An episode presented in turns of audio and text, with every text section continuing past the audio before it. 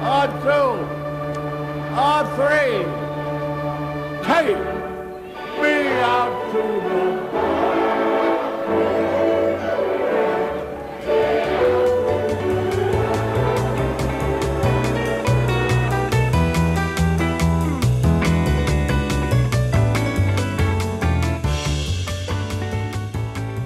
Hello，大家好，欢迎收听大联盟小品第十六集，我是 Jackie 李炳生。这是一档分享大联盟相关小品故事的单元节目，每集一个，向各位娓娓道来可能有趣、可能荒诞、可能好玩、可能引人醒思的大联盟故事。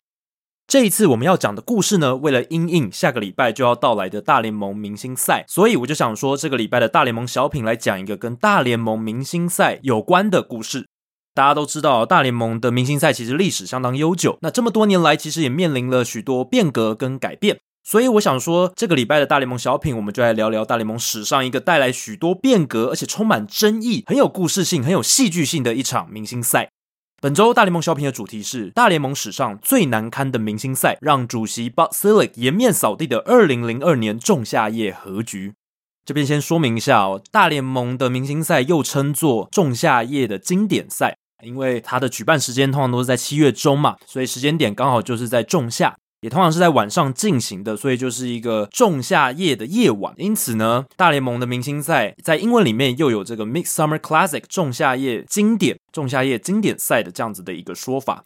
那去年呢，大联盟明星赛的系列活动啊，因为新冠肺炎疫情全部取消。来到今年，睽违整整两年的时间呢、啊，几乎完全解封的大联盟，总算在这个球季赢回了明星赛和各式各样的明星周的活动。大联盟的球迷们、棒球迷们其实都非常的兴奋和期待啊，因为真的等得有点久了。那说到明星赛的系列活动呢，虽然全垒打大赛他们在二零一五年改成计时制之后呢，获得非常广泛的好评啊，大家都非常喜欢，导致了这个全垒打大赛的这个受关注程度大幅的增加。但是呢，其实全明星赛 All Star Game 它本身仍然是明星周系列活动的压轴重头好戏，也是整个明星周系列活动的灵魂，还有最大的主体，到现在依然是如此啊。那现行的全明星赛从一九三三年首届举办至今，已经来到第九十一届了。其实明星赛原本会被发明呢，原本只是为了刺激这个全球经济大萧条、美国经济大萧条之后的这个球迷来回流才产生的。那大家都知道，一九三零年初期那时候，美国面临这个经济大萧条，经济受到重创啊。大联盟也是如此。那那个时候呢，芝加哥这座城市他们要举办一个世界博览会，主办单位就想说，这个世界博览会除了要展览一些先进的科技，还有工具等等的这种展览品之外呢，他们也希望可以有运动的元素加入，有一些运动的活动，就是希望说可以办一场运动赛事。那那个时候，芝加哥论坛报的一名记者 Arch Ward。他就想到说，可以把这个当时美联跟国联大联盟的这些明星球员集结在一起，举办一场比赛，一场表演赛。一方面呢，可以推高这个媒体的关注度；另一方面呢，球迷也能看到最顶尖的球星齐聚一堂，是一个很好的秀，很有爆点，很有这个观看性、可看性这样子。所以，Arch Ward 他发想了这个一次性的活动呢，就在一九三三年诞生。不过，因为这个第一届这个本来只是一次性的活动，办得实在太成功了，获得了很大的人气，所以后来大联盟就决定一直续办下去，直到今天呢，大联盟明星赛已经成为一年一度都会举办的标志性的盛事了。那过去这八十八年来呢，明星赛经历了非常多的变革，就像我们一开始提到的，那这些变革包含什么呢？不知道大家知不知道，其实明星赛在一九五九年到一九六二年的时候，其实一年会举办两届，而且其实明星赛的 MVP 奖不是一开始就有的，是从一九六二年设立。那第一届的得主是 Willie Mays。那王建民时代的球迷或许会记得说，其实那个时候的明星赛优胜的联盟会在世界大赛获得主场优势。那这个制度其实是从二零零三年到二零一六年施行的，后来在二零一七年开始，这个规则就取消。还有就是明星赛从二零一零年开始，无论球场所属联盟是在国联还是美联，全部都改采指定打击制，投手就不会在明星赛进行打击，这样，所以包含了非常多的变革。那唯一不变的是，每一次举办呢，明星赛肯定都会集结星光熠熠的美联和国联球员阵容，让他们在同场竞技，为观众带来非常独特的仲夏夜的球星饗宴。而这么多年来呢，大联盟明星赛其实只有两个年份因为不可抗力因素遭到取消。第一次发生在一九四五年，那个时候二次世界大战正在进行。那第二次的取消则发生在去年的新冠肺炎疫情爆发年，也就是我们一开始就提到的去年明星赛遭到取消的一个情况。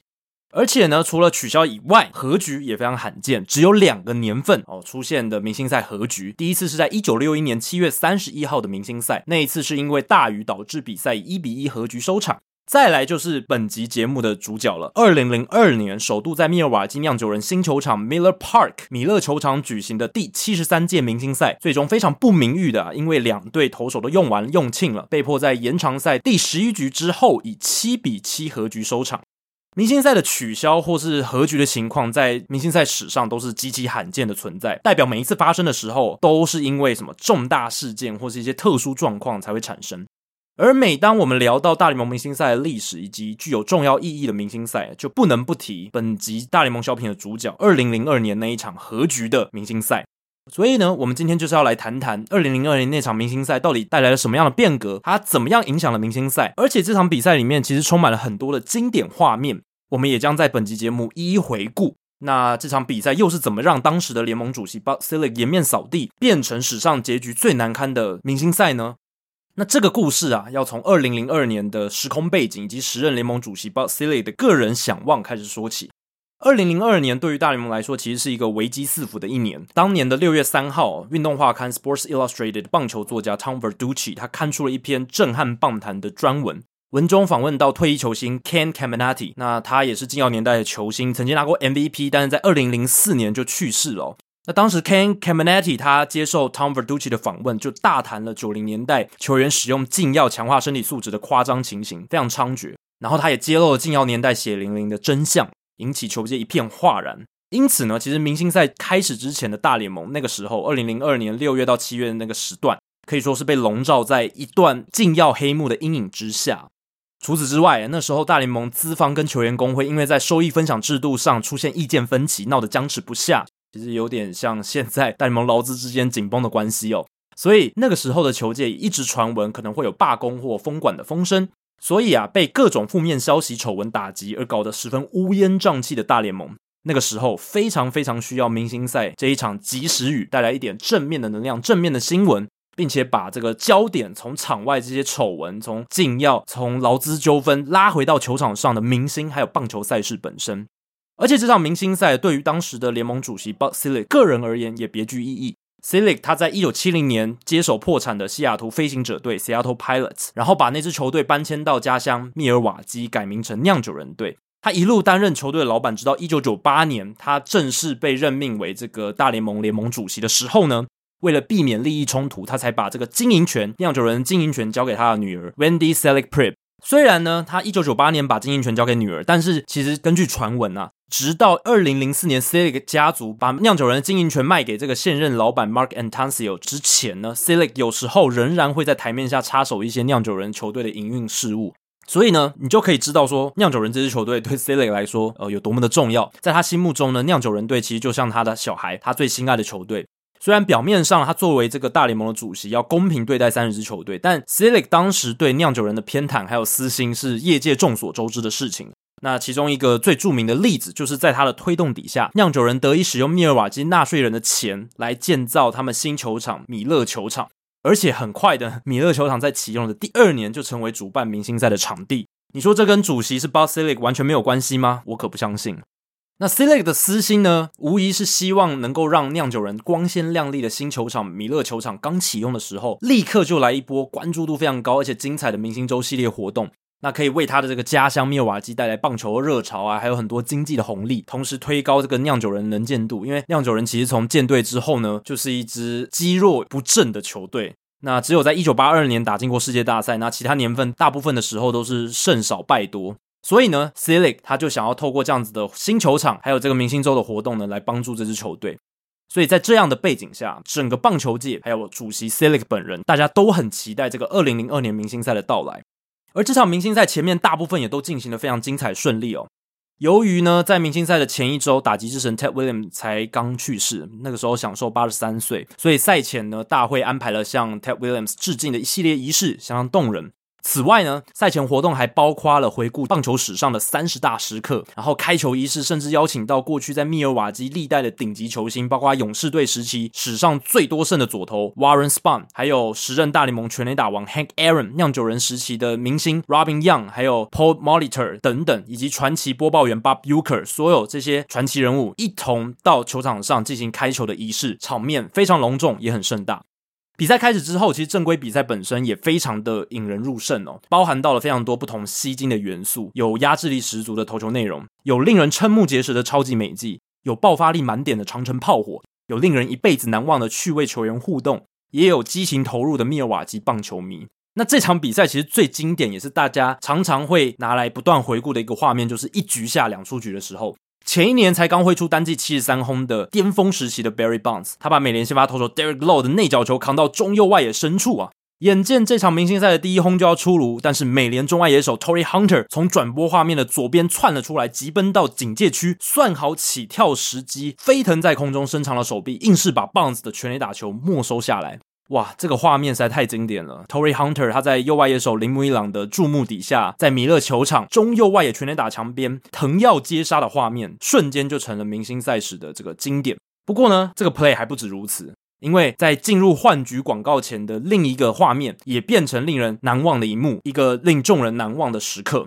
当时啊，生涯已经累积五百九十四轰的 Barry Bonds，他在被接杀之后，回到休息区之前，跑到这个 Tory Hunter 的身边，开玩笑的把这一名二零零一年的金手套得主扛到肩上啊。那这个肢体语言还有他们这个互动啊，很明显就是 Bonds 在跟 Tory Hunter 说：“哇，你这小子真是好样的，竟然把我这个咬得扎扎实实的球没收下来，没有变成全垒打。”当然也是因为在明星赛啦，才能看到这种很轻松的画面，还蛮有趣的。那这场比赛双方你来我往，互有攻势，高潮迭起。那代表国联的南韩第一尖侧投金炳贤啊，才刚在七局上被连敲三支安打，丢掉国联的领先优势。那时候国联五比六落后，但是七局下金炳贤的队友哦，当时占据当年大联盟全垒打王的太空人强打 Lance Berkman，那时候 Berkman 累积二十九轰，马上就帮国联讨回颜面了。在两出局从大魔神佐佐木主浩手中敲出带有两分打点的安打，让国联逆转超前比分来到七比六。哇，你来我往啊，非常的刺激紧张。然而，国联领先的态势没有维持多久。八局上，美联的 Omar Vizquel，他从巨人终结者 Rob Nen 手中扫出带有一分打点的三连打，再度把战局扳平了。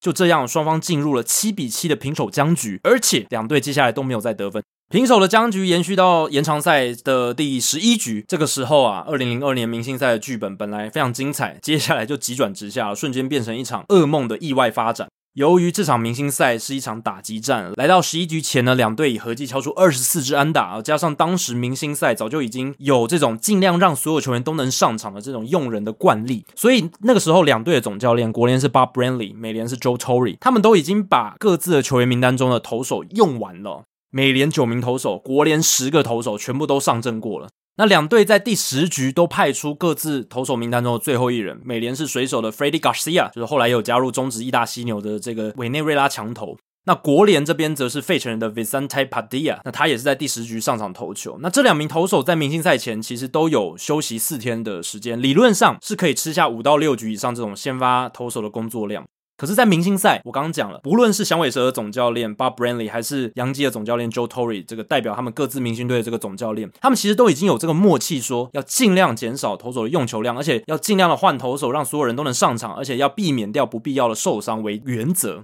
所以呢，Brenly 和 Torre 都不愿意让 Padilla 和 Garcia 投超过两局。他们的底线就是最多就是两局，不能再多了。如果投超过、投多了，万一球员受伤或是疲乏、手臂疲劳，那我要怎么跟他们母队的总教练交代？这其实有点尴尬。所以，这对于明星赛的总教练来说，这也是一个棘手的问题。Bob Stallings 刚刚提到，他对于这场明星赛满怀期待已久，有非常非常高的期待。他原本以为这场比赛呢，就能像过去绝大多数的明星赛一样，有一支得分较多的球队获胜，成为赢家，圆满的画下句点。没想到这个时候却陷入了平手僵局的难题，而且就在他办在他家乡球队密瓦金酿酒人队的新球场米勒球场开幕的第二年，他们开始主办就发生这样的事情，实在是他心里一定想说，怎么那么衰哦，一定觉得非常干这样子。那延长赛这个时候打到没有投手可用的窘境，实在是非常的糟糕。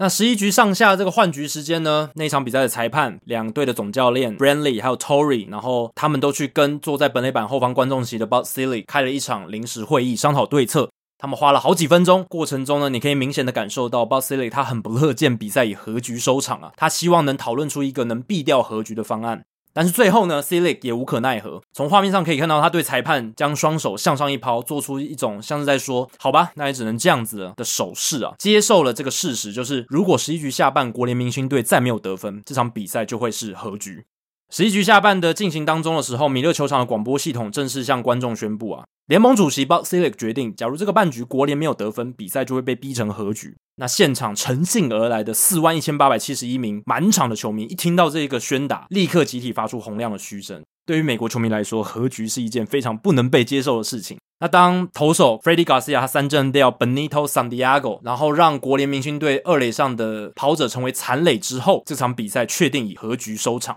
这个时候，现场球迷齐声大喊：“Let them play, let them play，让他们继续打，让他们继续打。”非常愤怒啊！当然啊，这些球迷的心愿没能如愿啊，比赛还是就此画下句点，没有办法，最多就是投两局一个投手，然后不能再更多了。这些总教练他们已经有这样子的一个默契，也不希望球员出现受伤。那投手真的已经用完了，你也没办法，球员都用完了。在散场的时候，嘘声、负面的呐喊声四起，成为了二零零二年明星赛结束之后球迷的集体回忆啊。而且有部分带着不情愿情绪离场的这个球迷，甚至大喊着：“But Selig，你必须下台负责”。他们的口号是：“But must go，But must go”。对于经营这支球队超过二十多年啊，努力为这座小市场城市的大联盟产业奔走的 Selig 来说，听到在地球迷离场时发出这样子的喊声，其实是非常非常难堪，而且又非常丢脸的事情。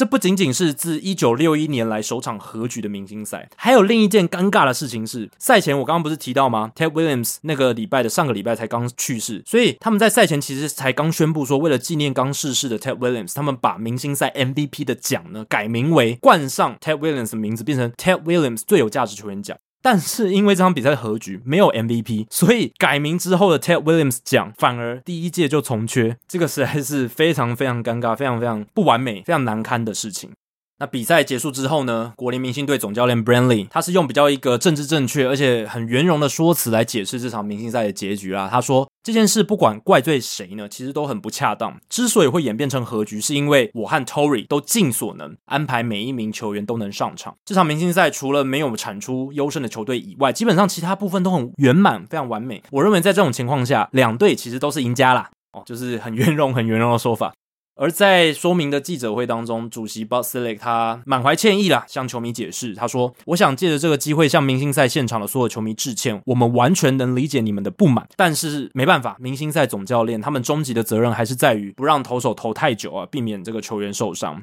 Bud Selig 接着讲到：“没有人比我更希望看到这场比赛打出一个结果，但我必须权衡球迷的想望，还有球员的权益，在两者之间找到平衡点。有时候会出现这种非常困难而且没有最佳解答的情况。”而这也是为什么棒球需要主席，大联盟需要主席，主席就是要来做这种困难的决定的。他最后对球迷的这个宣誓是说：“我会确保类似的事情在未来永远不再发生。”而也是最后这一句的誓言，造就了后来有超过十届的明星赛都会决定该年世界大赛主场优势的这个新规则。这是为什么呢？这是因为 Bud Selig 为了平息球迷对于2002年明星赛没有赢家的这个怒火，所以呢，Selig 决定把这个原本单纯只有表演赛性质的明星赛增添一些实质的意义，也就是会影响争冠优劣势的这种因素。那他选择的这个因素就是明星赛获胜的所属联盟，他可以在当年的世界大赛握有主场的优势。比如说，如果明星赛的胜队是美联，那后来打进世界大赛的美联球队，他就可以有主场的优势。也就是说，在七战四胜制的比赛里面，系列赛里面呢，他们可以有第一场、第二场，还有第六场和第七场的主场权。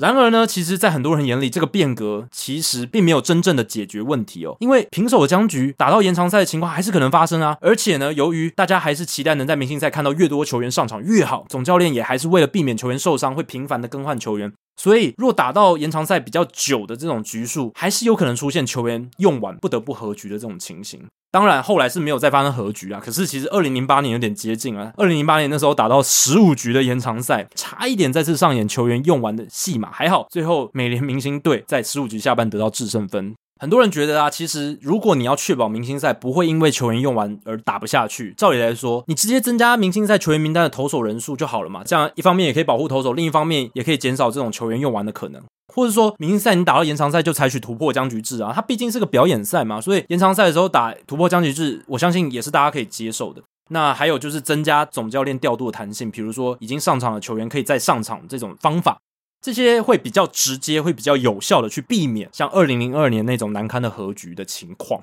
Bud Selig 它增加这个有实质意义的条件，让明星赛胜队的联盟可以有这个世界大赛主场优势，这个其实是常常被批评的。为什么？因为在一个本来就属于表演赛性质的这种比赛，而且它的球员选拔是有一部分是球迷票选出来的。那这个本身就是已经，它不应该去影响哦这个例行赛或者是冠军赛的这种结果，它不应该去影响到的，因为它本身就是表演赛性质。所以你如果在这上面硬加上可能会大大影响争冠条件的这种实质意义，其实是被很多人认为是舍本逐末的，而且也会让球员在明星周本来应该是一个稍微比较可以放松的一个场合，反而承受了额外的压力。更何况啊，你说 Bud Selig 的其中一个增加这个条件的理由，就是他希望说球员可以更认真的去打这个比赛，更用力的去拼，希望拼出一个胜负。可是棒球它因为这个运动本质的关系，它的明星赛相比于其他的职业联盟，比如说 NBA 明星赛，棒球的明星赛本身就比较没有那种球员为了避免受伤不认真打，那导致比赛变得毫无竞争性的这种问题。就算棒球明星赛只有表演赛的性质，其实它的赛事内容的竞争性还是很足够的。你说跟 NBA 明星赛那样子完全没有强度可言的情形相比，其实大联盟明星赛好上非常多。因为你投手很难说哦，我球速就降下来呢，或者是我随便投，然后保送一大堆，这样也不行嘛。你这样子反而要投更多球。那打者的话也也很难说随便乱打，因为球那么快过来，随便乱打很快就被看出来太难看了那个画面，所以还是会比较认真的去挥击，然后试图制造一些上垒，或者是把球尽量打进场内。这样情况下还是会产生。安打什么的，这些其实都是棒球它这个运动本质，让它的竞争性，即便在表演赛性质的情况下，还是可以维持一定强度的关键。所以，老实讲，棒球其实已经没有必要再加什么力道去让球员更去拼的这种压力。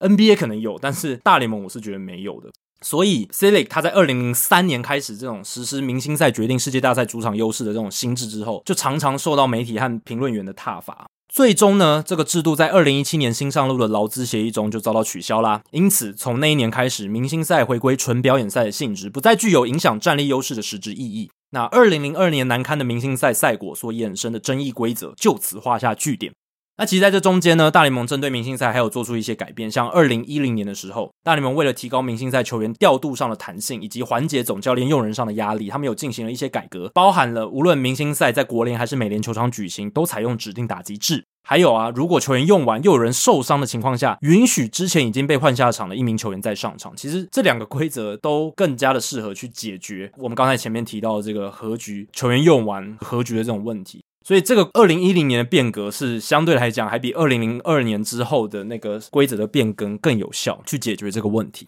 那现在呢，随着明星赛回归完全的表演赛性质，也有越来越多人其实开始呼吁大联盟可以进一步提高明星赛的调度弹性。比如说，总教练可以更自由地把已经换下场的球员再换上场，让心度比较高的球星有机会在比赛后半段关键时刻的时候再次回到球场上。比如说九局上满垒的时候，Mike Trout 本来在第三局已经被换下场了，他第九局再上来打一次，或者大谷他已经被换下去了，第九局的时候可以再上来打一次，这样子。反正明星赛它已经是纯表演赛嘛，那它的终极目的就是让棒坛明星在这个大舞台上以最大程度的闪耀哦，发光发热。所以，如果能够借由修改一些规则来达到这个目的，增加整个赛事的更高的娱乐性，它的特殊性也增加起来，其实我觉得是何乐而不为呢？大联盟真的可以朝这方面试试看。不管如何啊，可以想见的是，我认为明星赛未来的赛制势必还会迎来一些变革和调整。那我们之后如果再次讨论到明星赛的制度更迭的时候，也一定会再追溯到二零零二年那一次令主席 Bud Selig 颜面扫地的仲夏夜和局。二零零二年明星赛的难堪结局，毫无疑问为大联盟明星赛历史写下了令人印象深刻的一页。那大家也请好好享受接下来这个周末，还有下个礼拜的明星赛系列活动，还有明星赛吧。以上就是大联盟小品第十六集的全部内容。如果大家喜欢大联盟小品，欢迎追踪 Hito 大联盟 Podcast 节目，并加入 Hito 大联盟在脸书的讨论区。Hito 大联盟讨论区有任何回馈、想法、建议，都欢迎提供给我。可以在脸书社团，也可以留言在 Hito 大联盟 Apple Podcast 的节目页面。如果大家有想听的故事或主题，也希望不吝随时提出来。大联盟小品，我们下次再见，拜拜。